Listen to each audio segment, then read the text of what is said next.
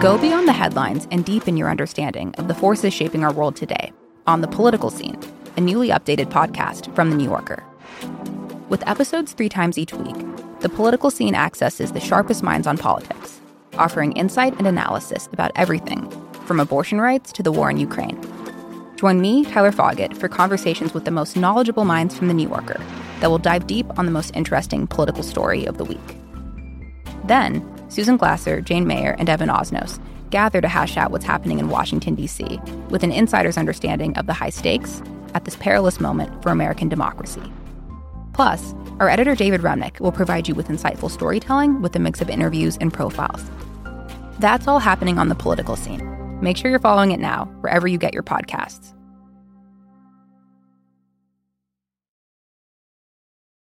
Today's episode is brought to you by Headspace. Uh, Ravi, you and I have both been big fans of Headspace for a long time. We've been using it long before uh, it was a sponsor of the show. I found a new and exciting application uh, of Headspace, which is uh, the the meditations for kids. Um, so lately, True has been having a little bit of trouble um, falling asleep. So I said, "Hey, why don't we do a meditation?" And at first, he was kind of resistant, and then we started doing them, and now he wants to do them like every night. It's just yet another way in which Headspace is, has been really clutch. Yeah, and it's one of the only meditation apps advancing the field of mindfulness and meditation through clinically validated research. And it could help you in any situation. If you're struggling in the morning, Headspace has the Wake Up, daily original content intended to inspire your day from the moment you wake up and get a nice bounce to your step as you walk out the door or walk down to the other side of your house and get on your Zoom call. yeah. Uh, look, you deserve to feel happier, and Headspace is a meditation app that just makes it simple. You go to headspace.com slash M54. That's headspace.com slash M54 for a free one-month trial with access to Headspace's full library of meditations for every situation. This is the best deal offered right now. Head to headspace.com slash M54 today. I'm Jason Kander, and this is Majority 54, the podcast that helps Americans who voted for progress convince those who didn't to join our majority. Ravi, I'm under a foot of snow in Kansas City, but I hear there is news in the world. What is it? well, Jason, Trump, in a surprise, was not convicted, and listeners can remember that you need two thirds of the Senate to convict somebody. We did get a, a majority for conviction, including more Republican senators than we expected, including some surprises like Richard Burr in North Carolina. Uh, but there was controversy coming out of this uh, beyond just the controversy over letting a president act with impunity and try to sow insurrection against another body of government. We have some drama within Democratic Party because it looked for a second like the Democratic House impeachment managers were going to call witnesses, but then decided not to. And there were some witnesses in particular that seemed to have some important information about what Trump's state of mind was uh, during all of this. But they decided not to to call witnesses, and a lot of people are upset about it. I imagine some of our listeners are upset about it. Uh, how should people think about this? Uh, was it the right move? Uh, and whether it was or it wasn't, like, how much does it matter? This is maybe the best example in a while of a time when there is a massive divide between Twitter and probably the rest of America. And not just like Twitter and the rest of America, but between like liberal Twitter and even liberal America. Because like if you are on Twitter and you're and you're tweeting about this, it's because like you're hanging on every word of this. And you know, a lot of people were. The majority of the country was not. But then of course you're like, how can they stop? Like how can they stop making this argument? They've got to prove this out. They've got we've we've got to. It's like it, I think for a lot of people, and I don't mean to trivialize it, but I think for a lot of people, it was like the show got canceled right as it was getting to its most exciting part, right? And and and and like I'm not trying to trivialize it. I recognize how important this is, eh, you know, in history and as a precedent. I'm with that. I get it and I also understand that people are like, hey, they're just going on vacation. I share all those same, I'm irritated for all the same reasons. But at the same time, like, it's not something where people were just like, no, we have to hear more. Like, I don't buy into the idea that it was this massive strategic mistake, as if we don't have the power of the committees to actually do oversight and to continue these investigations. I mean, we do. I don't think it's untrue that like courts are going to continue to pursue this. But you know, we got to pass COVID relief and Now, what what flies in the face of all this is they're about you know they're going on vacation. The truth is, I just I, I'm really reminded of during the first impeachment when a really good friend of mine I mentioned this I think last week when a real good friend of mine was campaigning in heavily democratic areas and nobody was talking about impeachment because at the end of the day it doesn't actually affect most people's lives. It affects the country a great deal and it'll affect the course of history in our country, but it doesn't affect people's daily lives that much and so I just think there's a big divide here between Twitter and the rest of the in real life. Yeah, and if there's any chance that this witness issue would draw out Senate procedure and make that that relief come any slower to to people out there who are suffering, then we shouldn't do it. I like you am a little bit puzzled by the fact that they went into recess anyway, so that at the very least they could have kept this whole process open until then you know, people deserve a break. Uh, I imagine most voters would be more sympathetic to people taking a break after you wrap up uh, a thorough trial and uh, pass a COVID relief bill than before you do those things. So I can hear the thoughts of the people listening to this right now who are saying, in response to us saying, you know, that it, it's not that one of the most important things to voters right now. I can hear people saying, sometimes doing the right thing isn't about what voters in the moment want. It's not about what, you know, that doesn't dictate what's right or wrong. It's about what's right in our history. And I agree. And I think that is a great argument as to why he needed to be impeached and why we needed to try to convict him. But the fact is, is that calling witnesses was not going to change the result. We know it wasn't going to change the result. And now maybe there's some people listening to that saying, but that needed to be in the record. If that's how you feel, what I would say to you is if you watched the arguments from the House impeachment managers and you don't feel like you trust the judgment of Jamie Raskin to understand what was going on with that jury, then I think you just watched a different, you know, head manager of the impeachment than I did. Like I think what Congressman Raskin did was remarkable and I know him a very little bit. I dealt with him on a couple of things and just was each time I was so impressed with how deep he went into policy without any regard whatsoever for politics. Like he's like that is a guy who is in Congress to do the job and exclusively to do the job. And so at the end of the day, I just sort of that's what I go to. I'm like, if he thought that was the right thing, uh, I just don't think I'm the. I don't think I should question him because I, I have full faith in what he was doing. Yeah, yeah. And, and there's just it seems to me like there's a lot of people on the social media left at least and, and on the left who are like this is another example of the democrats just backing down and I don't, I mean, you can fault this in a myriad different ways. I just don't think that's what this is. I think it was a strategic choice. You can disagree with it, but I don't think that it was the Democrats backing down at all. Right. Well, speaking of COVID relief, by the way, uh, we have a big debate going on about schools. And it looks like the Republican Party senses a vulnerability in Democratic politics. And so uh, they are trying to tether Democratic politicians to the lack of progress on school openings around the country. And so, Missouri Senator uh, Roy Blunt is a good example. He pushed a, an amendment to a bill that would have tied school funding aid to reopenings, particularly saying that you only get aid if you have vaccinated teachers who go back to school. So, basically, saying if you have vaccinated teachers and you refuse to open your schools, uh, then you don't get relief and Democrats voted against it. Republicans voted for it. It was a perfect party line vote. Uh, but more interesting is what's happening outside of it. If you go, you pull open, you know, we love to talk about Ben Shapiro because he's kind of a reflection of what's going on in sort of big conservative media. And is it's a, all about this because he's a giant tool. That's the other reason. A giant tool with a giant reach. Yeah. Uh, wait, 100%. that doesn't sound right, but maybe whatever. Well, but uh, but he is obsessed with this issue and they sense vulnerability uh, with the Democrats here. Let's talk about the strategy because we've seen this before, right? This is no different than when Obama took over and how they treated the economy. And by the way, how they're treating the coronavirus and the economy right now, right? Like like before Obama took over, they were like, okay, yeah, we're going to do these these big relief packages, right? And as soon as they knew that Obama was going to be president, they're like, we don't actually want to help with any of this. And then it was, why is this not recovering faster? Like, oh, he's doing a terrible job, right? And now they're doing the same thing to Biden on all things coronavirus. Uh, they they tried to downplay it. They try, you know everything's fine. It's getting better. It's not that big of a deal. And now that Biden's president, as we expected, it's oh my god, it's terrible. Why is everything going so slow? When of course, like things are going slow because he hasn't been able to speed them up enough because he inherited a cluster from the Trump administration, but they're just pretending like that never happened. So it's a it's a predictable model.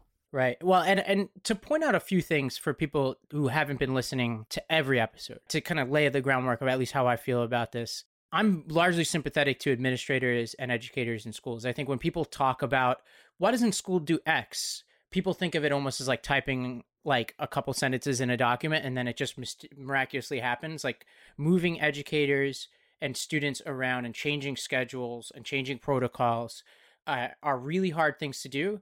And then when you put on top of that things like upgrading ventilation and just changing the nature of how close people are to each other, you know, especially as you get to younger and younger kids, which is a more tactile learning experience. These are extremely difficult issues. And, you know, where I came out over the summer was elementary school should come back and that middle and high school should be delayed. I think I said until Thanksgiving at the very least, and that they should, that school districts should just announce pretty broad closures for decent periods of time so that if they they can give themselves enough room to to plan for the return. So that was my view back then. I think the big change to the dynamic right now is is the presence of vaccinations. And so my view is when you have vaccinations available to all teachers within a school district you should go back to school. And that's the view of the CDC and their guidance. They're particularly bullish on elementary schools.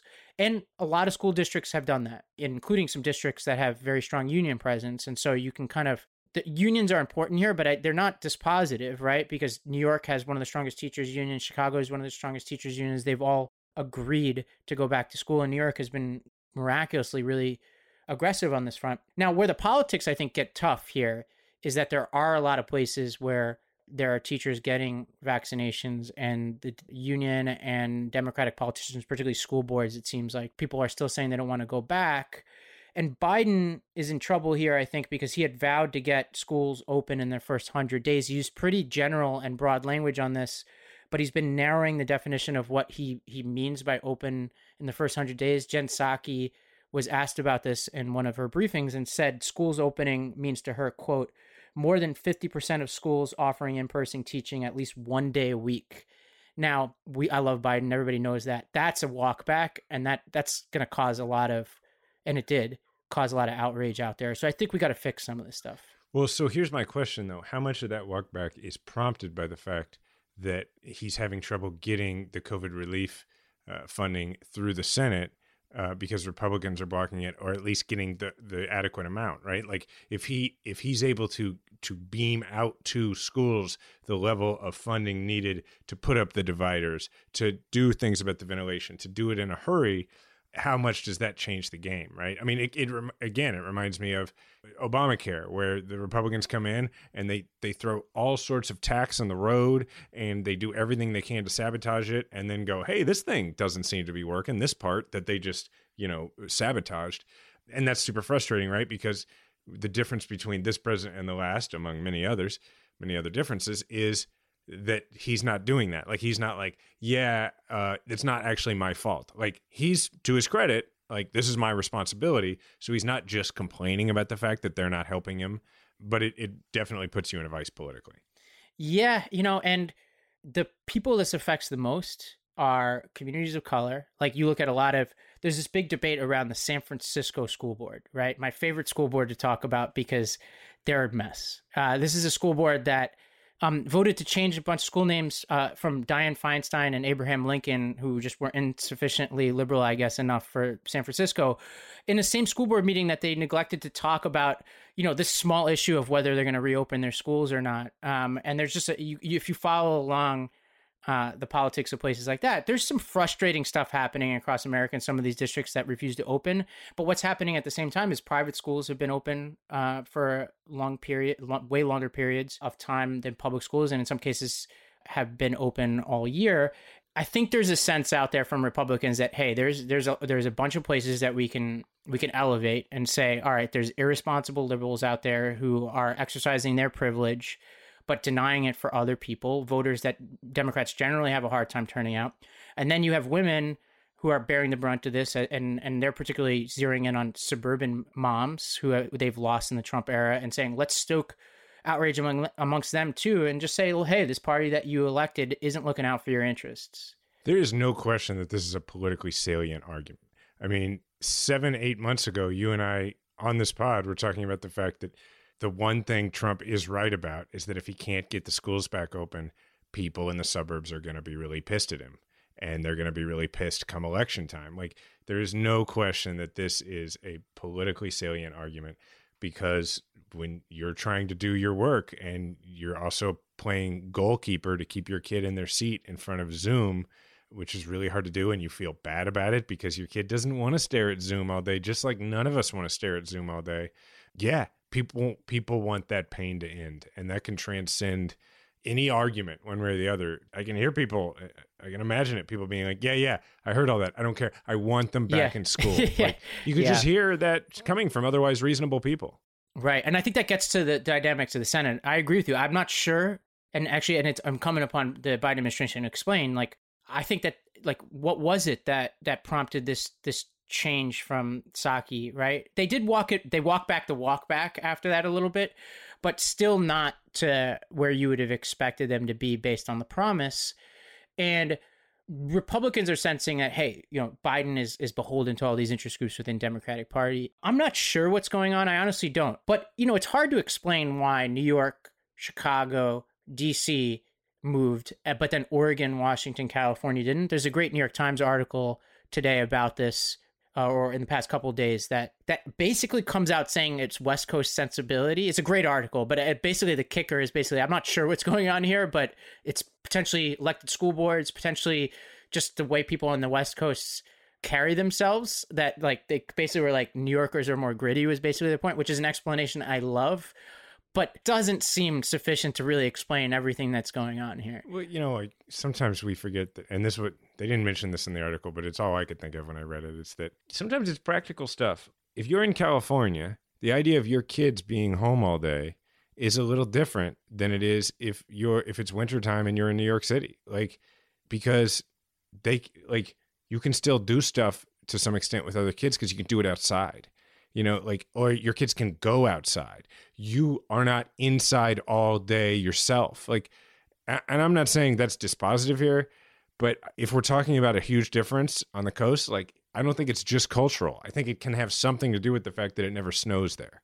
Right, right. Yeah. You know, and, and paradoxically, as somebody who used to run schools, like you could you could run schools better in a place like California in the era of COVID, just like when you look at, for instance, like the NFL protocol. The Rams were doing all of their film study in these outdoor tents, right? Like these are the kinds of things you could set up much better in a place like California than in New York. So it kind of can cut either way. But you know, the, the my kind of sound off on this is just I, I this is an area where I want the Biden administration to do better. Either just do better on the policy or do better on the communication, or both. I I sympathize with the educators uh, trying to make this work. And I have all along. I think once the presence of vaccines come in, things like ventilation and things like that are important, but they take decades to fix ventilation in some of these places. So I think that's the moment where we need to be like, all right, let's let's get it back into gear because kids are suffering, parents are suffering, and it's and the weight is really falling on the most vulnerable in our society. And I think this is the kind of thing that we as Democrats really need to be good at. And right now, it seems like we could be better. All right, so if you're listening to this right now, perhaps you're thinking, okay, great. When my conservative neighbor brings this up and starts going off about it, if you know, what do I say? Well, look, we could go into what Ravi was just talking about, which is that it's kind of hard to see exactly who's right here. But the truth is, if somebody comes at you on this, they're going to come at you very aggressively. And whether you want to or not, they're going to place you in a position where you're going to have to be somewhat defensive of the Biden administration. Like that's that's how that person knows you and that's that's your role in this conversation. So if that's the case i think there's a couple of things you can do. One you can talk about the fact that like teaching is already really hard and you know while it's i understand you're skeptical and i understand you're frustrated let's start with the fact that like neither of us could probably uh, teach young kids for instance. Like it, and and now on top of that folks are going in and and they're they're worried they're scared and they're around these kids all, all the time and who knows like how good these kids are about wearing their masks and everything.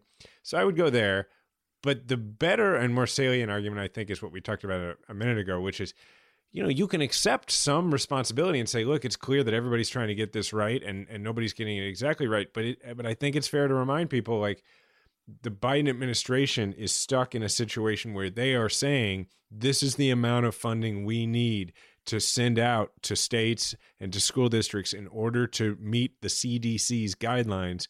And the Republicans are saying you can't have it. And then a second later saying you're not doing a good enough job meeting the CDC's guidelines. And and and so I think what your goal is in this conversation is just to say you would you would agree with me that that's that's not a good faith way to approach this, the way the Republicans are approaching it. Here's the battle that I'm fighting every day. There's basically four spaces in the house that I'm floating between. There's this office where I can get a lot done. There's the kitchen. There's the gym. And then finally, there's probably right now the biggest draw of all of them with this weather and with my Helix mattress, which is the bedroom. It is like a gravitational force pulling me back to the bedroom during the day. Yeah, I feel you. You know, I'm I'm heading back to the states uh, next month, and very close on my list. You know, it's my mom, my friends, but that Helix mattress is really high on that list of entities and people I am most looking forward to seeing. So if you're looking for a mattress, you take the quiz, you order the mattress that you're matched to, and the mattress comes right to your door, shipped for free. You don't ever need to go to a mattress store again. You don't got to take our word for it. Helix was awarded the number one best overall mattress pick of 2020 by GQ and Wired magazine who knew GQ was even like rating mattresses? Helix is offering up to $200 off all mattress orders and two free pillows for our listeners at helixsleep.com slash majority54. That's helixsleep.com slash majority54 for up to $200 off and two free pillows. Ravi, you've been wearing a hat in nearly every episode, and it's because of your growing point break head of hair. You know, some of our listeners have pointed this out. Uh, and I and I want to thank everybody for their encouragement. Uh, I'm going to continue to grow it even when I get back to the states. Right now, people are in suspense. They know this is an ad, and they're going, "What the hell is this an ad for?" It's an ad for Nutrafol. My hair's been getting pretty long and thick down here because um, I'm trying to look like a surfer. And if you too want longer, thicker hair, Nutrafol is formulated with potent botanicals to help you grow hair as strong as you are. It's physician formulated to be 100% drug free. So visit Nutrafol.com and take their hair wellness quiz for customized product recommendations that put the power to grow thicker, stronger hair back into your hands. You, the listener, you can grow thicker, healthier hair and support our show by going to Nutrafol.com and using promo code M54 to get 20% off this is their best offer available anywhere, plus free shipping on every order. Get 20% off at Nutrafol.com, promo code M54. Their best offer anywhere. 20% off at Nutrafol.com, spelled N-U-T-R-A-F-O-L dot com, promo code M54 for hair as strong as you are. This week in misinformation, we're going to talk about a topic of misinformation or at least a topic that seems to be very popular on the right and probably a little bit less uh, of a motivator for a lot of people who listen to our podcast, but which is just Hollywood in general and the question of is Hollywood liberal and is Hollywood liberal in a way that's problematic? Uh, and so the proximate issue that that that has us discussing this is Gina Carano. I hope I'm saying her name correctly. Uh, is an actress who's on The Mandalorian. Um, I thought she was quite good on that show. She's also a, a former UFC fighter. There's a lot in her background that's inspiring. Like she broke a lot of barriers in her life and certainly seemed to overcome a lot of adversity, but has had a history of saying some questionable things on social media. And that history caught up with her last week when she was fired over a tweet in which she made remarks that were widely considered anti Semitic. And that touched off a lot of pearl clutching going on on the right. Uh, this is another issue. Basically, when you look at Ben Shapiro's Twitter feed uh, over the past few days, you will see Gina Carano stuff and you will see school stuff, which we've already covered. Uh, and he has now hired her on as part of a Daily Wire production company that they have that's going to be doing uh, Hollywood content. And so she was now fired from The Mandalorian but has been picked up by by right wing media. This seems like another just piece of evidence that there's massive polarization in every aspect of our society. But the question is, of all of this, is we could talk about Carano, like was this a justified firing or not, and then what it means. Does it mean what Republicans think it is, which is that Hollywood's liberal and they don't tolerate other voices? Is there some in between explanation here, Jason? How do you think about it? Look, Hollywood is liberal. They don't really tolerate other voices that much. Get over it. Like I, that's, I mean, that's that's my attitude about this. Is I'm like, okay, look, why why are we constantly a shocked that artists are progressive, right? That that artists, you know, aim to be more inclusive, and then b, why are we somehow entitled to have our view represented by people who do not work for us? They they make art. They, I mean, they're not elected officials, right? Like so, and, and and then see for people who constantly talk about the free market, they are shocked when corporations say, you know what? I think that the way you have behaved will affect our ability to sell you as a product. And therefore, we are going to stop, uh, you know, or we think it will affect our consumer behavior toward our brand as a whole. And therefore, it is not in our interest to continue to make a product with you. Like, I'm sorry, I thought that's how capitalism worked. I'm not even trying to get into the argument about cancel culture. That's not what I'm talking about. I'm just talking about you don't you're not entitled to have somebody cast you in something. You're not into like and and maybe it's not even that they don't think that the market will bear it. Maybe they just disagree with you. I'm sorry, that's unfair, but it's not like it's not so unfair that everybody gets to get mad about it. I mean, she they're literally it. She's going to Ben Shapiro's like alternative thing. And by the way, back to how the market behaves. Why are people upset? They're upset because nobody's gonna watch something created by the Daily Mail. It's just assumed. It's assumed that her nobody's nobody's because the if, audience if, if, isn't big because people don't think that'll be good, and people are right. Can we take a moment to talk about since we're talking about the Ben Shapiro creative uh, efforts. Can we talk about the book for a second? Please, uh, I was I've been waiting for this moment all week. So, can you give our listeners a sense? Fi- find it for us. Somebody oh, tweeted out. I've yeah, got it. Somebody, I, I said Let's shout out whoever this this this uh, enterprising journalist was who read I'm, through. I'm nervous Shapiro's about book. it because I've looked at literally no other tweets from this person. So I say that with a disclaimer. Wild Gear Tours. this is his quick summary of of Ben Shapiro's novel, which is called True Allegiance. Just finished Ben Shapiro's novel and feel like I've taken a deep dive inside Ben's mind. The main hero in the story is a military badass who was unathletic and unpopular in school, but then he hit a growth spurt later in life and became tall and strong. The other heroes, Grace, please do not cut any of this. This is so important. The other heroes are the Texas governor who is fighting the federal government while leading Texas forces in an invasion into Mexico to secure the border, and a California rancher who blows up a federal building and starts a militia because of a regulation dispute with the EPA. Those are the heroes. The main villains are a black preacher who teams up with a crack dealing Black Lives Matter guy to trick a white cop into killing an unarmed black kid to start riots and the president, who is from Chicago and wants to cut military spending and spend more on social welfare, and an evil imam. Highlight of the novel is when, on orders from the crack dealing BLM guy, the president from Chicago drone strikes the white cop after the cop has been acquitted. And then he said, I also enjoyed this part about a plane being hijacked by Muslims, but only one hero reacting because the rest are paralyzed by political correctness. Oh my God. I just wanted wow. to get that. I wanted to enter that into the record that uh, that you know that's that's the alternative reality that Ben Shapiro wishes to live in. And my favorite part about it, my favorite part about it is that clearly in that alternative reality, Ben Shapiro actually joined the military. And and that I, I think perhaps is the least believable part. Well, you know, it made me laugh because you know, I've been been dipping my toe into writing a lot, and I joke with my friends a lot that every main character in everything I ever write mm-hmm. is some version of me that I wish existed. Uh, and so, you know, like I'll I'll write into something like looks like Javier Bardem or something, just as a way to like, you know, it's like a way to like yield into existence what you wish was true. uh, and so you could see that with Ben Shapiro right now. You know, the way the way I come down on this kind of stuff is I agree with you on the free market stuff, hundred percent, and on the flip side, it frustrates me that that corporate America is dominated by people who have been skewing their donations uh, to Republicans, and and that the, the businesses that I frequent are espousing those values, especially as it relates to taxation and things like that. That's frustrating too, right? It, it is it is their right, uh, but I am always looking to restrict the influence of that money. It's a little bit more complicated. The thing that I sympathize in terms of the premise of well intentioned people, and I would use my brother as an example here, is that he's legitimately concerned about how wide the circle of what is deemed appropriate or not gets, right?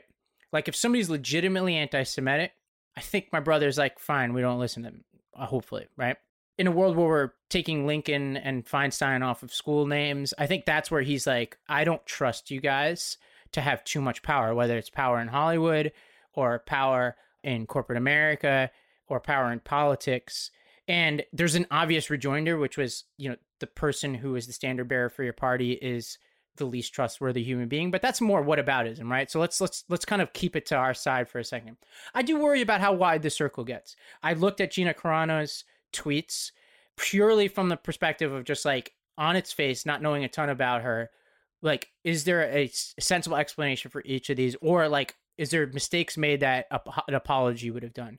And I think I differ from a lot of people in saying, well, like her point about her most recent tweet was historically incorrect, but the premise was that Jews were mistreated. It wasn't like she was saying anti-Semitism is good. She was just incorrect about the history, and she was trying to say that her plight was in some way similar to theirs, which is also incorrect. I probably wouldn't have fired somebody over that. I would have been like, "Hey, correct the record. You're not treated like Jews were." And yes, Jews were mistreated by a lot of people, but you said that they weren't mistreated by soldiers, which is incorrect too. So why don't you correct that? She had other tweets. There was some mural that she tweeted out. I looked at it. I read a really good article from Reason from Eugene Volokh that was basically like this is has a anti-Semitic past, but it's not clear that she knew that, and it wasn't clear on the face of the mural. So like you can go through each of the things and say there's an innocent explanation she does have a body of work where she dabbles in anti-mask stuff, which is problematic if you work in Hollywood. And we got to ask everybody to use masks, you know, and symp- sympathy with the post-election conspiracy theorizing and all that. You put it all together. Would she be somebody who I'd love to work with? No. Does that last tweet justify firing? At least in my where I work, I would have been I would have asked for an apology, and that probably would have been sufficient. What do we make of it? I have no idea. Here, here's what I think that's always missed in this, um, and you sort of alluded to it, is that Hollywood is just a series of workplaces. It's no different than anything else, right?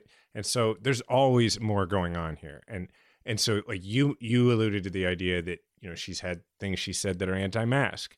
Well, we know that a lot of money gets spent on these productions, and if if you aren't following the protocols, you could cost everybody their job. Like Tom Cruise made that pretty well known this this uh, past few months when he screamed at everybody on a I think a Mission Impossible production. yeah, whatever. and it wasn't on Oprah's couch this time. I think yeah, it yeah. was.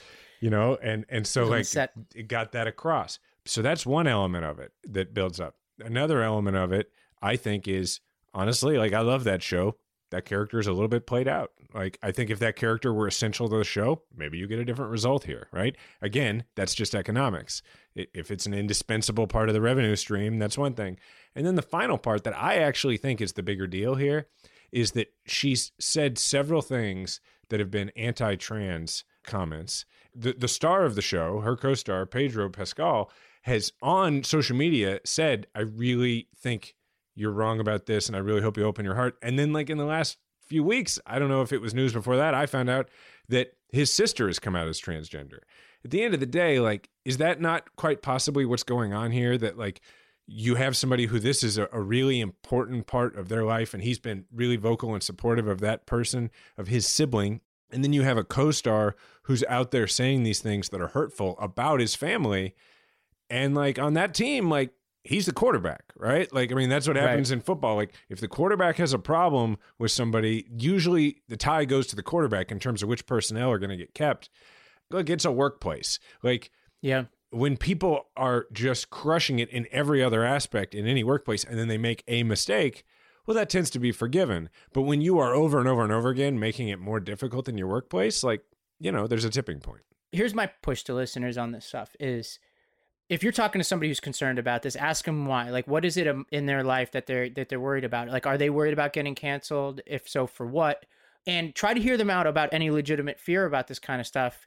Even if you hold the line on on your ultimate point about Hollywood being able to do whatever it wants to do, and that like some of these things are fireworthy, whatever. I because my sense is there are people really concerned about this stuff. There are people who sense that there's a standard that is that that they don't understand or that they think is unfair and it's possible that in certain circumstances they're going to be right about this and that we should just keep an open eye out for for any overreach on this stuff because the overreach actually is the thing that gets in the way of progress on this stuff uh, many times. Here's where I think it comes from. Art and popular culture, the function that they play in our society is they they reflect back at us and they help us, uh, the proverbial, you know, generic us, the we, they help us see ourselves. And that's the role they play, right? Like we, we like to see it and better understand not ourselves individually, but ourselves as a nation, ourselves as a society. And and and that's what we're all trying to get out of it. And when you look at the uh, the different mediums and the different genres that people gravitate to, it's because that's the version that that they're attracted to of the society they live in or, or of the people that that they're around. And when you live in between the coasts, frankly, you don't see yourself reflected much. And and I think this is a sensitivity about that. I mean, I remember growing up, there was a show that lasted like, I don't know, 6 episodes. And it was I don't remember what it was called, but it was set in Kansas City. And it was a sitcom. It was a 30-minute sitcom and and it was the biggest damn deal. Like oh my God, they know we're here. Oh my God, they see us, is how we felt. And it had great little, jo- it didn't get everything right, you know, but it had great little jokes because it was a guy who had moved from like Connecticut or somewhere and now he's living in Kansas City and he was like you know coming to grips with the fact that there was meat like lots of it at every meal and that you know and that barbecue was like a religion and that like the whole world shut down on Sunday and everybody wore red and you know all that and we were like it was exhilarating right um, but like if you live in LA or New York or whatever, like you walk outside and you just see stuff that you just watched depicted as a backdrop on Netflix. Literally, pre-COVID in my neighborhood in New York, I would see filming multiple times a day. Right. That's how that's how common it was. There, you know yeah. what? I, I got a notification last week on Nextdoor that somebody thought they saw Ryan Reynolds at a grocery store near us, and everybody had the correct response, which was that's impossible and not the case right? So like that that so that's part of it right? So i think that the sensitivity it is i think that it is not a sensitivity to the idea that what if we can't say things that push the envelope? I don't think that's what it is. I think it is a it is almost like you'll you'll never see us. And that's not i'm not saying that like people where i'm from are anti-semitic or people where i'm from are insensitive to these issues. I'm not saying that. I'm just saying it's adjacent to this feeling and therefore it gets close enough to the emotion that it's very easy to connect that for people in my part of the country because because what it comes down to is it's just a reminder that they don't see you and they don't care about you and you are not really a part of the people who really run the country because it always feels like the people who are guiding the country they must be the people who make the content that we all consume because that seems like a very powerful perch to have So, Jason, I, I know I probably drink a lot more wine than you, but buying wine is kind of a stressful experience if you don't really, if you're not an expert. And I find that often I just kind of randomly pick wines and then some of them are really awesome, but then I forget what it was that I ordered. And then I wind up having to play detective trying to figure out what it was that really spoke to me. One of the many reasons why I really like our sponsor, First Leaf Wine Club, is that it's like being a VIP in the world of wine. You could discover top rated wine at exclusive discounted cost with practically zero effort. And then you just have a record of all the wine that you've ever had. And so you could look back and say, well, I really like this one. And not only can you order that, you can let the system know that, and they'll pick a bunch of other wines that are similar and you might even find something you like even more than that. Diana and I, we've filled out our list, and and uh, we know our wine is is on the way, and uh, I'm looking forward to reporting back to people on it. But but I'm pumped about it. Discover new wine like a VIP by becoming a First Leaf member. Join today and you'll seriously people listen to this deal. This is an insanely good deal. Join today and you'll get 6 bottles of wine for $29.95 and free shipping. Just go to tryfirstleaf.com slash majority54. That's six bottles of wine for $29.95 and free shipping at tryfirstleaf.com slash majority54. Quarantine Corner, Jason. Um, what's new in your week this week? Uh, speaking of depictions of uh, you know the Midwest and of this part of the country and, and of, of movies, as I'm working on this book, you know, when I write, I really like to put in pop culture analogies and references um, because I just think it's easier to communicate things. And I was going to put in a reference to Hoosiers. And so I went back and I was on YouTube watching a few clips from that movie. And for those who don't remember, it's the movie about the uh, it's based on a true story. It's the it's you know tiny town Hickory, Indiana, that ends up going to the to the state championship and and, and winning. And I was watching the part where they go and like the team they play against uh, in Indianapolis is like you know seen as this big bad scary team. And I was rewatching it now, and the the main like the protagonists are all white, and the team they're playing is all is all black, and and it's sort of like you know the, the, the music everything you still you can't help you root for the small town team. But looking back on it i actually wonder and I, am like motivated to go read about what really happened. I wonder now like am i 100% sure that in this game these guys were the good guys? I mean like wasn't right. wasn't their life appreciably better than the team they're playing against? And also these were uh, from the way it's depicted i guess these were inner city kids in like the 60s you know all black kids in, in indianapolis. And on top of that like how sure are we that the refs even called that game fair? I mean, you know, so anyway, my quarantine corner is like, I just kind of had a mind blowing moment about a movie that I watched as a kid and was like just a great sports movie, great Gene Hackman performance, great Dennis Hopper performance. That I'm like, huh, I wonder if I was rooting for the right people in that movie.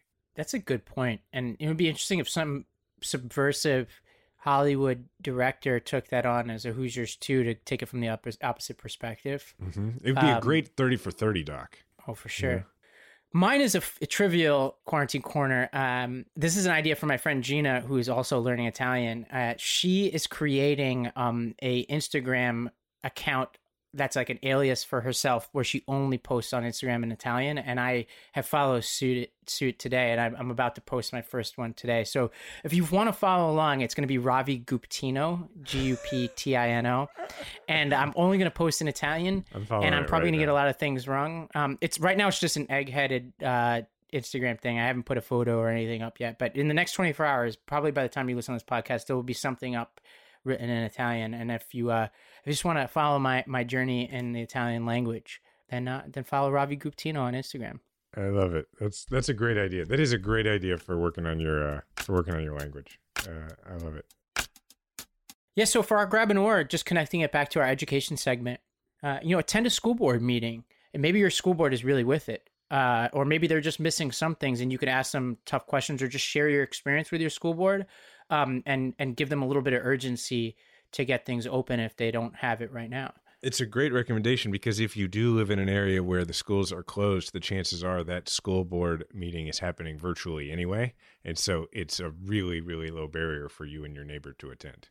Right. Yeah. And tweet about it, give your opinion, shout out to people doing the right thing, um, challenge the people who you disagree with. It's that's what democracy is about. And schools are one of the most local issues. You know, it's one of the issues that you can make one of the some of the biggest difference in your community. Well, and also I think you're going to hear if you attend a school board meeting, you're going to hear all sorts of volunteer opportunities in the schools. Uh, you know, or ways that you can help the schools, ways you can help the teachers, and and so it's just a good way to get involved. All right, you can always leave us a voicemail. We encourage you to do so. Um, we look forward to getting back to answering more of your voicemails in the next couple of weeks.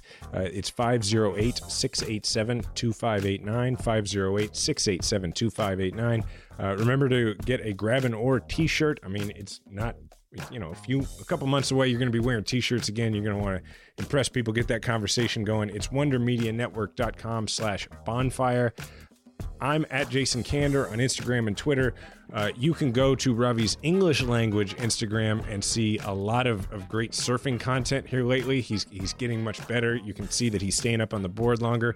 Ravi, I don't want to embarrass you, but one of my good friends said that his mom is a, is a listener to the show and she must be following you on Instagram because I guess what she said to him was Ravi looks not like what I expected, and I think that's uh, a compliment. So anyway, that probably it's a compliment probably on what I look like, and and, and an insult is what I sound like. Is how I'm going to read that. Uh, well, either way, either way, you know, whatever you're doing in the gym, I guess is paying off for my buddy's mom.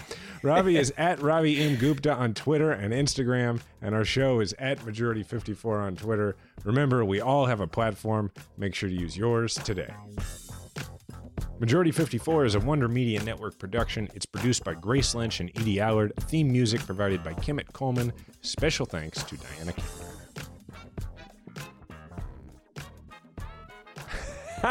I love that. It's in a book, so take a look. Reading Rainbow. Yeah, isn't that it? Something like that. Hi, listeners. It's Robbie with a question for you. What if instead of being on the brink of disaster, we're on the cusp of a better world? For that answer, I recommend listening to the What Could Go Right podcast. Each week, Progress Network founders Zachary Karabell and executive director Emma Varvaloucas dive into the biggest news and most pressing topics of our time, from elections to climate change, and make the case for a brighter future with guests like Harvard professor Arthur C. Brooks and California State Senator Robert Hertzberg. Progress is on the way. Find out on what could go right, available wherever you get your podcasts.